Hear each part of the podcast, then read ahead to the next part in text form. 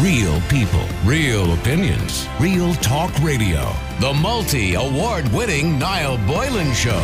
Classic hits. A poster in a Dublin park that bans the use of tents has been slammed as ignorant, with the council urged to replace it immediately. And the poster, which can be seen at the Croppies Acre near Heuston Station, says no unau- unauthorised persons allowed in this park after dark. No tents, no camping. Not that people would be camping or tenting, but there would be homeless people, obviously, they're referring to.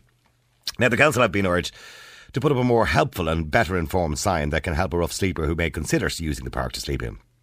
The Dublin Sinn Féin's housing spokesperson, Councillor Daithí Doolan, said the sign is unacceptable as much as it is ignorant. I have contacted Dublin City Council requesting they remove the sign and replace it with a better informed, inf- a better informed, informative sign, a sign with homeless helplines, and would be far more appropriate than a simple homeless banned from this field statement. He goes on to say it highlights that tents and other signs of homelessness are accountable or are, accept, are acceptable in certain parts of the city, but not in others. It also confirms that in certain quarters there is little interest in providing alternatives or solutions to the homeless problem uh, in Dublin City Council uh, or to ban their way out of the homeless crisis. We need a comprehensive strategy to end homelessness. Uh, that, that means working with people, not just pushing them out of the city centre car parks and parks.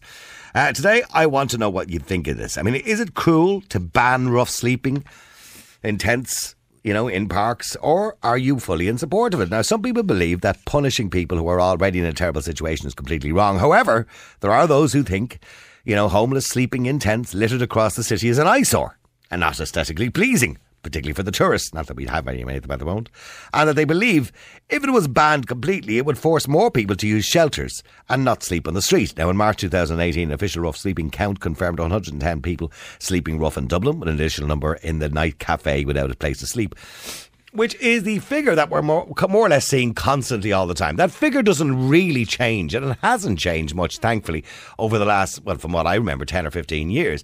It goes up a little bit, it goes down a bit, it goes up a little bit, but that's roughly, say, what you would see in Dublin 110. Cork, you might see about 60 or 70. Galway, about 30 or 40 rough sleepers at night. Limerick, probably in around the same. Altogether, you might see three or 400 rough sleepers around the country. That's the kind of normal figure. Uh, that figure goes up and down. It goes down a little bit in the winter, up a little bit in the summer, because obviously in the winter, uh, more people might seek refuge in a hostel.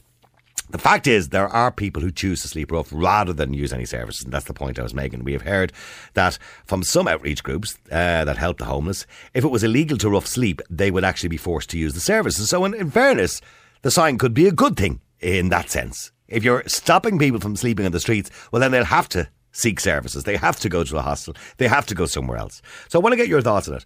And I want you to put it like this for all the people who are online today and we're all on Twitter and social media going, Oh, dare the government do that to our homeless people who are already in a very vulnerable place? And they're putting signs up telling them they can't sleep in a field. It's disgusting. For all the people who are saying that, I ask one question. If there's a field across from your house, a green area, which there is across from most homes, there's a green area in your area, would you be okay with homeless people pitching tent in it? And I guarantee you most of you would say no. You'd pretend to say yes. But realistically, be honest with yourself. You'd say no, wouldn't you? You wouldn't want it. So don't be a hypocrite about the whole thing. And let's come up with solutions rather than giving out about it. Let me know what you think. The number's 087 188 But the question is, should, you know, pitching tents in fields, public parks, etc., should it be banned completely? Do you agree with that? Should it be banned? Let me know what you think. The number is 087 188 0008. WhatsApp or text, yes or no? Should it be banned? Paul, you're on Classic Hits. How you Paul? Now, Paul, you were homeless for eight months. I was. Okay, and if you don't mind me asking, how did you end up in that circumstance? If it's if it's too personal and you don't want to get into it too deeply, that's fine. But I'm just curious as to how you ended up in that situation. Some stupid choices, truth be told. When you say No. just stupid, Stupid personal choi- choices, what, Stupid choices, yeah. was there drinking alcohol involved, Yeah. Or should I say alcohol and drugs? Yeah. Uh, both. Yeah, addiction, yeah. Okay, and and what what were you what were you addicted to? Uh, alcohol, a bit of alcohol, cocaine, and marijuana. Okay. And sorry, have you put me on speaker there, Paul? Because it's coming back to me again. No, no. Okay. Uh, right, and uh, Paul, I mean, in relation to what you're seeing at the moment, these signs up, you know, telling people that you can't sleep in a public park, and I don't know where you ended up sleeping at the time. Do you think these signs are ignorant? Do you believe these signs should be taken down? Uh, or do you believe these signs may actually help people to go and find somewhere to sleep? Well, it's certainly raising awareness for the problem. Like some people don't have the confidence or the head to go to certain places, you know. Like because people say go to hostels and stuff. A lot of hostels are are very unsafe places, you know. And And- can be dangerous and they can be quite intimidating places, you know. So like some people prefer to sleep, you know what I mean? Because they're more protected. And I know it's not the most ideal of circumstances, you know, but try and put put, your, put yourself in those shoes. Like, like to be honest, I heard what you said before you put me on the line. Like, and I now, thank God, like I got the happen stuff, so I'm fine. Like, do you know what I mean? This is a good while ago. Like, Yeah. yeah. I got myself into treatment. Like, I'm one of the lucky ones. But if I saw a tent across from me, like, I'm not gonna lie, it would annoy me. But it annoy me the fact that that's the most comfortable place that person feels to go. Like, you know, because you feel very exposed and vulnerable. Like, people don't like doing it. And did you did you did you sleep in a tent at any stage? A few times, but not too many. Where did you where did you normally sleep? Uh, a car, funnily enough. Right. Okay. And that's how you would have had to keep the car running to keep it warm at night, I suppose, during the winter. I had no. See, the reason why I ended up getting a, a friend of mine had a. Um, you know, he's uh, he works as part time as a mechanic, and he had a spare car there, but it was literally just a car. Like the engine didn't work or anything. Right. Okay. So you just go in there with a with a blanket over but you. it was, in a, it was in the middle of a car park in an open area, but that's where I went for a few nights. Like, right. Okay. So it was just for a few nights. It was. And and uh, when you say you were homeless for eight months, for the rest of that time in the eight months, although you slept in the car for a few nights and what have you, where where did you normally go? Did you go Did you go to a hostel? no Well, where where else would you have gone to sleep then? Where else would you have slept? parks and stuff, Yeah. Under a tr- parks and stuff. A few friends' house, but not too many times. You know what I mean? Like parks and bit of couch surfing, as they call it. yeah, yeah. But then you know what I mean. Your ruck runs runs out after a while and stuff, and you feel like a bird and so. And then you just kind of get used to it. Like, And obviously, who came to the rescue for you, or how how did that resolve itself? I got in touch with a key worker through addiction services, and then they got me into treatment. So then I did treatment for 15 weeks, and then I did an aftercare program involved with the treatment for 27 weeks. So I did like 42 weeks of like intensive therapy and stuff. And Okay. then while I was there, I got in touch with Peter McVerry's because I was a certain amount of time clean. So they gave me a place to go with about three or four lads. And then while I was there, I applied for the HAP, and then I got my HAP, and then I got a place out of the HAP. So Right. Okay. So you have your own place now. yeah. Okay. do, yeah. I want just like a one bed apartment, is it? It's a studio, yeah, but it didn't come. You know what I mean? It was hard work. Yeah. You know, a lot of emotional, a lot of emotional um, fatigue off. It's not easy, like. And, I mean? and are you are you off the drugs now? Yeah, yeah, about thirteen months clean Good man. now. Yeah, Fair play. Are you off the drink? yeah, no, e- everything. Well, uh, actually, no. Truth be told, no, I've had a point or two, but that's the extent of that. No, but off drugs and everything. Yeah. Okay. 13 And, months. and are you back working or? No, I'm in college. Oh, you're in. co- Oh, so you're young. How old are you, Paul? I'm 25. Jeepers, you're a young man to have gone through that, that kind of stuff in your life. I have time on my side, which is an advantage, but And you, I feel about 40 years old. You know what I mean? I mean, when when did that when did that all start for you? When when, when did things start going wrong for you? What age were you? 23. So so in other words, up to the age of twenty three, everything was rosy, everything was fine. You had a good future ahead of you, and then twenty three, just all downhill. No, it was a bit of a slippery slope. It was 20 when I was for like midway between 2018s when you know the I hit a brick wall Okay. and then um, things started to deteriorate slowly. Like it was just a progressive. It was just basically my my my addiction just getting the best of me, you know. Because when I was younger, it was easier to do. There's more people and you're a bit more reckless and stuff. You know what I mean? And what what do you what do you studied in college, Paul? I'm studying journalism. All right, okay, good man. I, I started wri- yeah, I started writing in treatment, and I got a knack for it, and I, I really enjoyed it. So I was like, you know what, I might just, I'll give it a bash. Like to be honest, I'm not sure if I want to pursue it as a career, but it's something I've got enjoyment out of, and I thought I'd explore it as an avenue. You know, Okay, and are you confident in yourself? You know that if you look five years into the future, or can, uh, can you see five years into the future?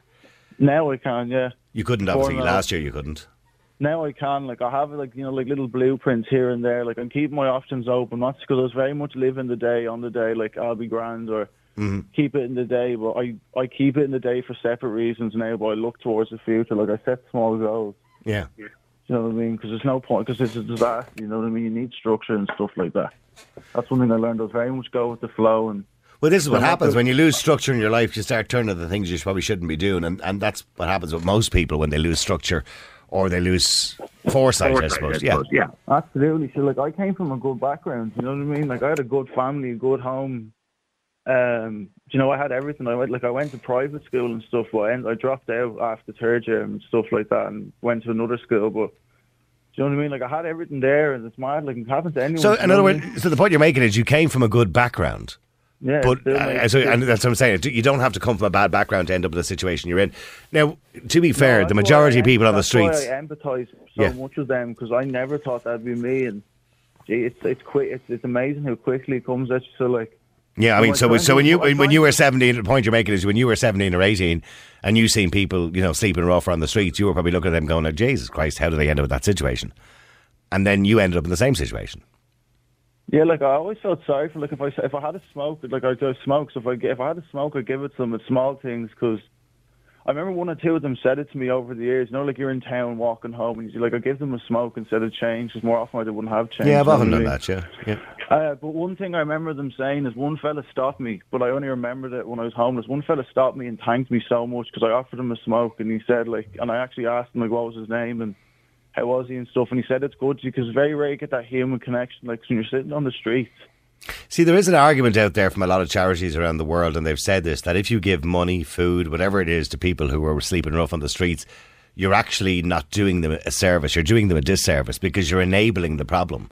Because if somebody's out on the street and they're getting enough money and they're getting enough food to, to stay there, well, then they're going to continue to do that, or they're getting enough money for drugs or drink or whatever it is. Because sadly, the majority of people who do sleep on the streets most likely have either a social issue or they have an alcohol or drug problem.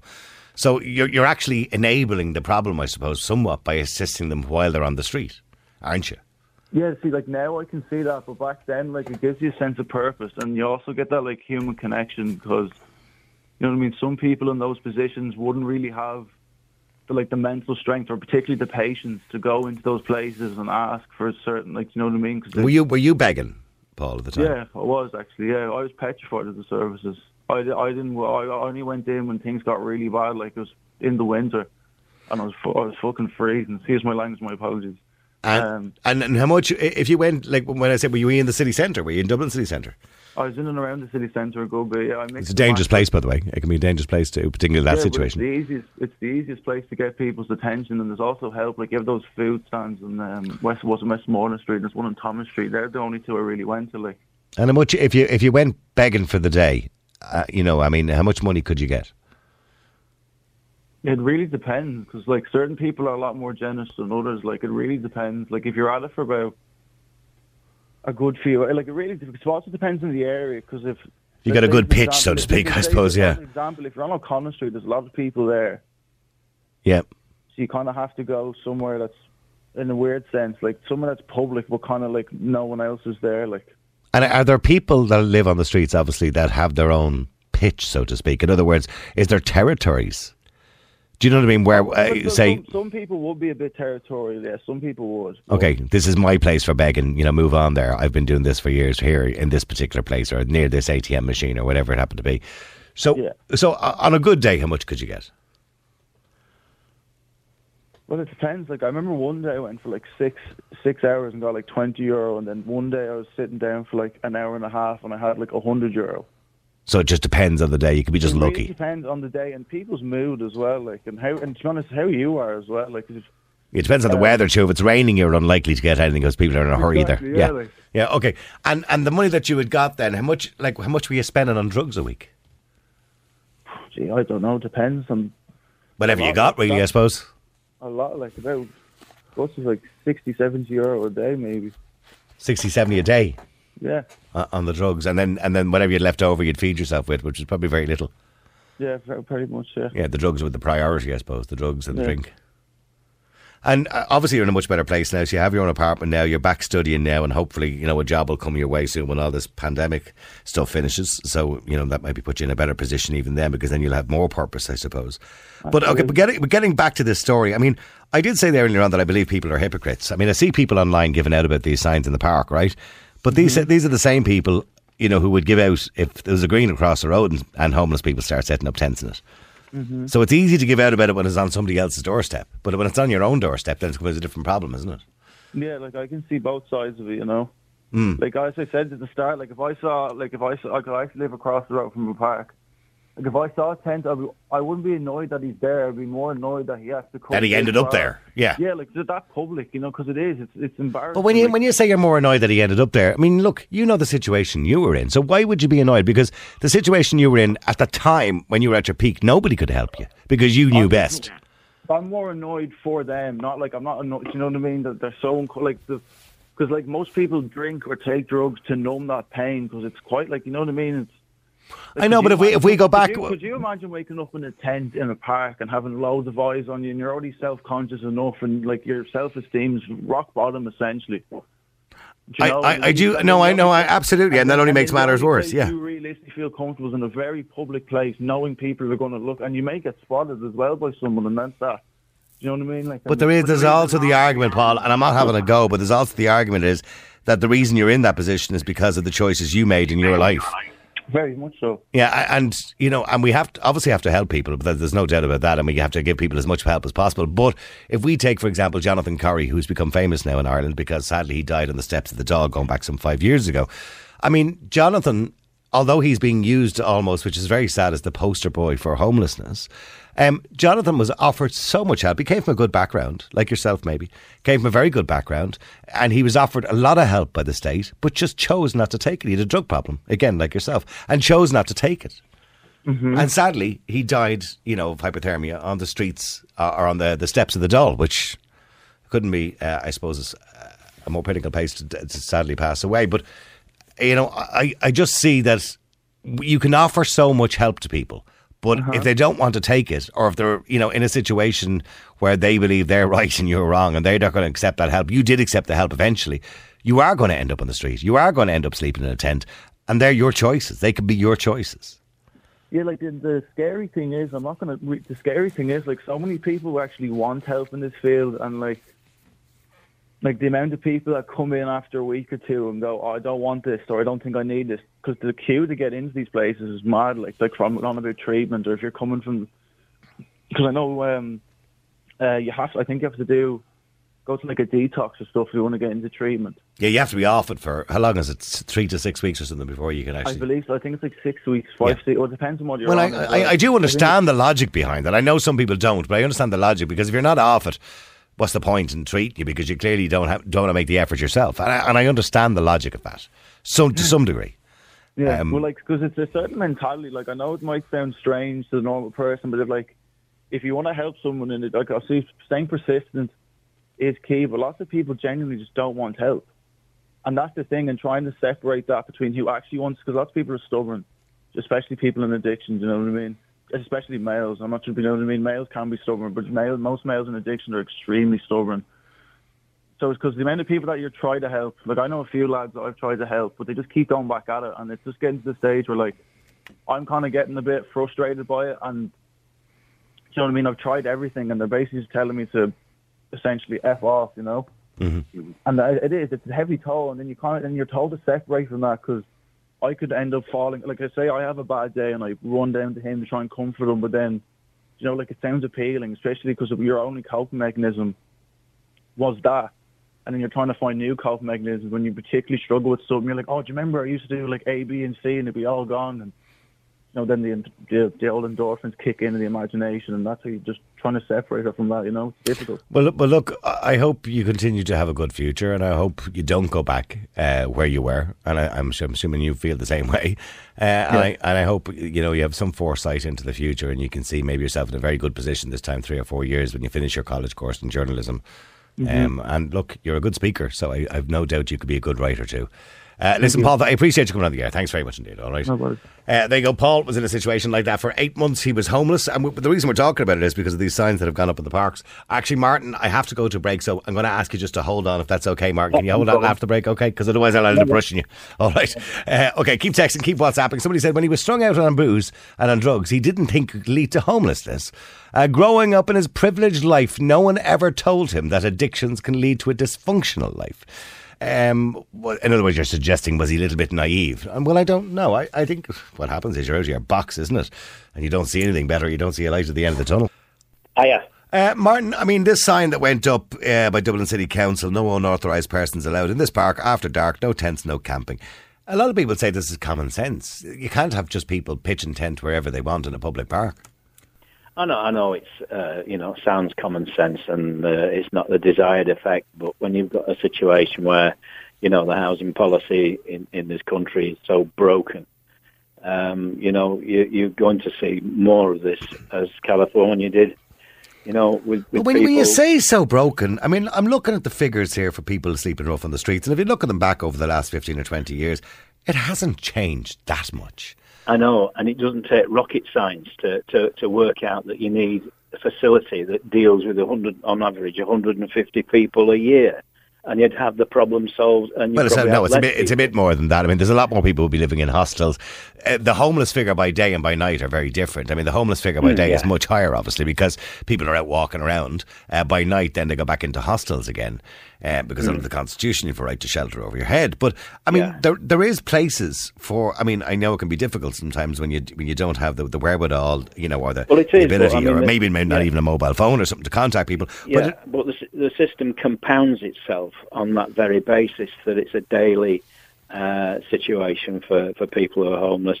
That's an added stress. It's an added stress whether they haven't got uh, availability of a phone or they, they, they miss out on the call. You know, that's a sort of stress you could do without at that level that you're experiencing. Uh, you know, as your as your previous caller said, you know, your your self esteem is shot. Everything about you is shot to the to the to the last. So, you know, it's a question of actually making sure that you've got a proper, you know, base level to to work off with people.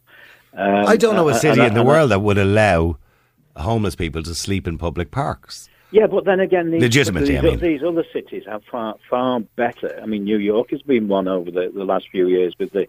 With the Well, you're not allowed uh, the, beg in Manhattan. You, I mean, you're not, you're not, you're not allowed to panhandle in Manhattan. Any, you know what I mean? Yeah, yeah, yeah, but they do. I Oh, I know, it's no, of course they do. I've seen I it, mean, yeah. Paris is absolutely littered with it. I mean, you know, I've travelled extensively myself. I see what it's like in big major cities. So, you know, you but- yeah, but, you- but, but Martin, you do have to accept that the majority, and I'm not saying all, but the majority of people that are on the streets at night, sleeping in sleeping bags or under trees or in tents or wherever it happens to be, they all either have an alcohol problem, a drug problem, a social issue. I, Yeah, and, but and what- I'm not saying they don't need help, by the way. But Yeah, but what I'm saying is there's an the issue biggest- there. But yeah, but the biggest common denominator in everything that you, you hear about them is is that they, they feel that the places are insecure. Now, you know, we, we, we can send people to the moon. Why can't we sit down and figure out what is secure for these people? Well, what, well, then what is secure? Okay, Martin, you're in charge. Well, what? Yeah. So what's the solution? There's 115 people Right. out tonight. So what would you do?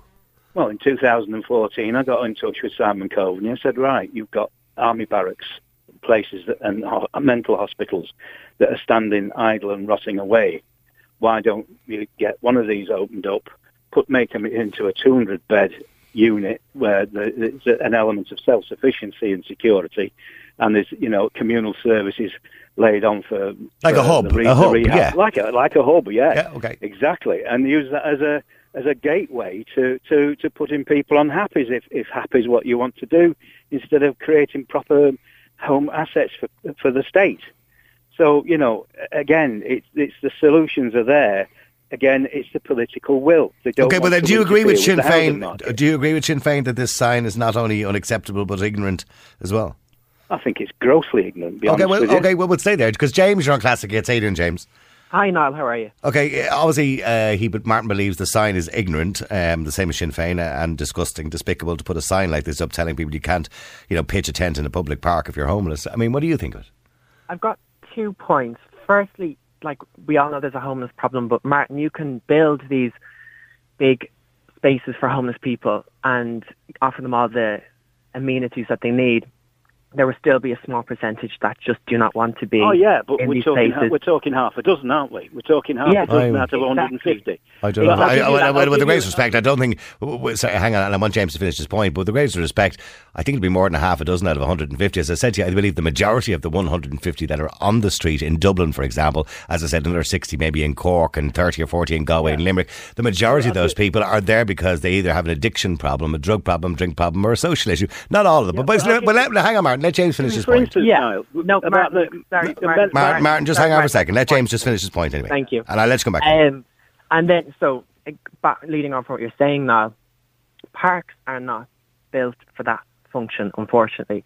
And Sinn Féin can say that it's ignorant, it's woeful to have these signs up. However, parks are made for public spaces. So if you have, regardless of what number of people with drug or addiction problems or mental health issues that don't want to go into homeless facilities in parks, and then we have children and families paying there the next day, you've got their refuse left over. Syringes, Exactly. bottles.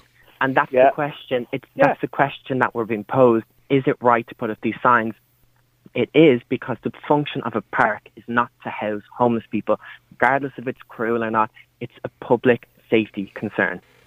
Yeah, but I would say yeah, that's grand in an ideal world.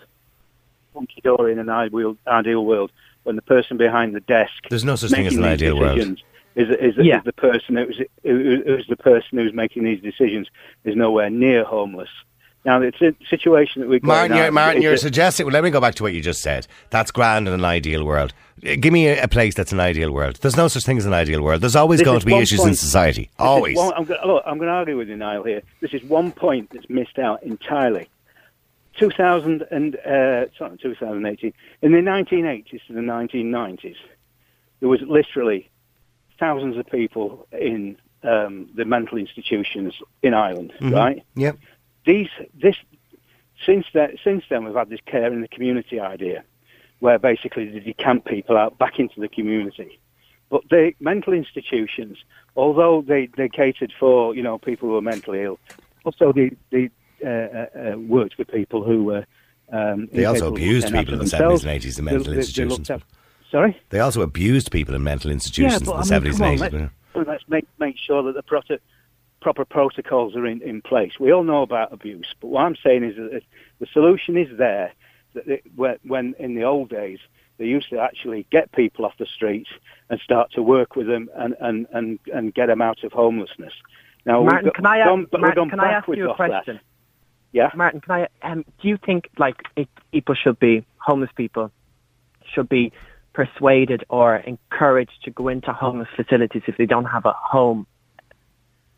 Like if Well, they're going to sleep rough, and then do you Well- not think one way of doing that is deterring them from if they can't sleep in parks or streets? Yeah, this is this is and Ireland all over. This is this is Ireland all over. Get the Exactly, big currently No, no, but, Yeah. but yeah, but Martin, you're not addressing the question he's asking, and, I, and this is something I brought up with Paul when I talked to him.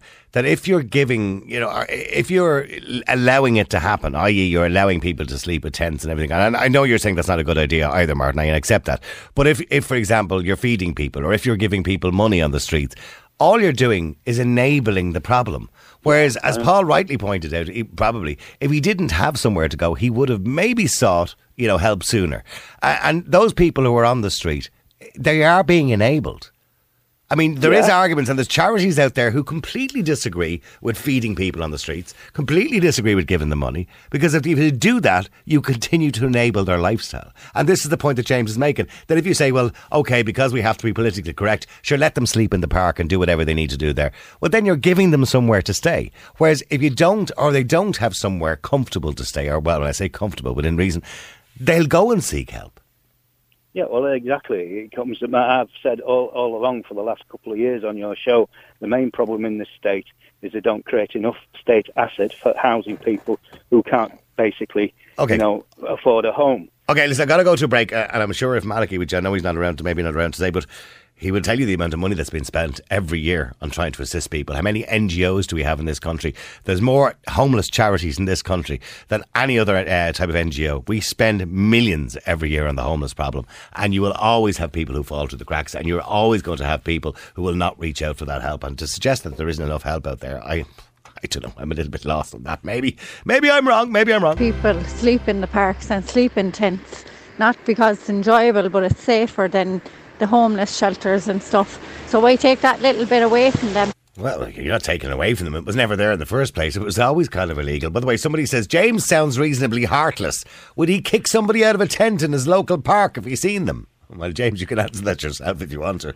Oh, I wouldn't say not heartless. I'm sure, like if I go past the homeless, absolutely no issue. I'm not talking about specific situations. I'm just talking about if you put up a sign, you don't want homeless people pitching tents in a park. You that whoever posed that question would be very upset if they fell on a syringe or their family member fell on a syringe or anything like that. That's what I'm talking about public health concern. I'm not being heartless. I'm just Okay. being Okay. pragmatic. Well, well, well, stay, well, let, let me stay there for a second. Let me go to Gerald. Gerald, you're on Classic Hits. Oh, hang on, Gerald. I didn't switch on the right line for there. Sorry, Gerald. Go ahead. You're on Classic Hits. Hey, Leonard, how are you? Good. You work for a homeless charity, and you believe, Well, obviously. I, I, I used to, I used to be involved in a homeless charity. I haven't since been, but I think putting up signs to tell homeless people they're not allowed camp parks is absolutely much a disgrace. Absolutely disgrace. I understand where James' point of view is coming from. James must remember, not all homeless people are addicts. No, no, they're not. But many, a large percentage of homeless people on the streets at night do have different issues. They do have different issues. Yeah, I mean, if it's not some of them, alcoholism, drug addiction, or social issues, yes. not all of mental them. Health, you know what I mean? Sorry? there's an awful lot of mental health on the street. as well. Absolutely, yes. A lot of different situations. Yeah. But I just, I, I totally disagree with anybody sticking any sign up to tell homeless people. Well, okay, but what about, what about the po- well, what about the point that he raised that these are public spaces? You know, mum and dad are there the next day walking with their child. You know, and we, we do know that people who sleep on the streets do have drug addictions, do have alcohol addictions, not all of them, uh, and do have different issues. Uh, and you know, James is saying, I don't think it's fair for people to be walking into cans of beer or walking into an, a, a syringe. Because I remember when I used to work in Club M, the car park there at Fleet Street, uh, the addicts used to go in and bang up under the, the, the kind of ramps of the car park. There was syringes everywhere. I mean, or syringe but in the- lift. Oh yeah, I totally agree with you in that sense. But as as we're, we're talking about is the, is the public science, the DRHE, uh, the Dublin Regional Home Executive, are saying there's beds available for some people. Okay, Yep. why are they refusing people at night? Well, I, I can't answer that question because I don't work with them. So I can't I, answer. I, I understand that. It, it's absolutely disgraceful. They've said they're putting up signs saying they're saying they don't want people sleeping in public spaces, but yet they're refusing beds at night time. I mean, James, uh, you, can't deny obviously James is an issue. So where do you, if people can't get into hostels, James? uh, Although Simon Coveney will let us know, well, he told us last year that there was loads of spaces in hostels, people just weren't availing of them. Now I know what people Yeah. do, people don't want to go into hostels. Personally speaking, I wouldn't want to sleep in a hostel uh, with a, peop a group of people that might have a social issue. So in saying that, what what are what are they supposed to do? I suppose is the point that Gerald is making, James. If, you, if you're not going to let them sleep in a public park, where are they going to sleep? Yeah, it is a difficult one, especially if what he says is true and people are being refused um, bed spaces at night. Then it, there is a question of what are they going to do, and a park probably is the safest space. However, um, that's that's the problem we're in now. If we're looking at solutions, it would just be introduce more spaces for homeless people. But you mentioned that there's a high level of investment or NGOs in like charities. There's more homeless charities in this country per head of population than Yeah. probably any other country in the bloody world. We have more NGOs, more money being pumped into private organisations who, you know, go out as charities, inverted Yeah. commas, to, to run to sort out the government homeless problem. So I would just push back on his point a little bit that someone may say that they were refused a bed to to justify where they are at, at that point, but I don't think it's a widespread problem. I think there is availability for most people. And also, in I know he was mentioning the mental health problems, but say, for instance, you've got someone with a mental health problem that will cause harm to someone in your family or school or workplace. Mm-hmm, mm-hmm. You get them the relevant help and need, and they may have to go into it. They may have to get professional help. Okay, but just very quickly, because I've only got a minute and a half and I want to go to John as well. John, you're on Classic Hits. How you doing, John? I'm good. How are you? Uh, John, you were homeless uh, for three days. Not a long time, Oh, thankfully. yeah. Listen, but Niall, I couldn't compare myself to a homeless person because that was a long time ago. That was over 40 years ago in London. Right, okay. Uh, But it's But you know what it's like to see no light at the end of the tunnel for a short period of time, yeah. Yeah, but it, like I, I, even to say I was homeless, like sounds a bit of a contradiction because it was only three three nights really, and I will never forget it. But look, I, I just find it uh, hard to understand. For me, I, I'm in my mid sixties. That the world we live in today, we consider ourselves in a very advanced society, and I know there's a lot of social issues to be dealt with out there, and people that find themselves homeless for whatever reason, whether it is drug addiction, alcohol addiction, abuse, all sorts of issues. Surely that the the government or have some um, people, uh, educated people, that they can try and deal with this. I mean, Yeah, but there's only so much you can do. I mean, I- I- you're, you're relying on people looking for the help. And, and unfortunately, there are people out there who don't have the wherewithal or don't have the, I suppose, the get up and go to go looking for help. You can only help people who want to be helped. Oh, I mean, yeah, you look I- at even drug rehabilitation. there for a? Yeah, but yeah, but Gerald, you look at even drug rehabilitation, for example. Something there's something like an eighty percent dropout rate in the first week. You know what I mean? Okay. Yeah, I- well, I'm not sure that the uh, stats and figures around that.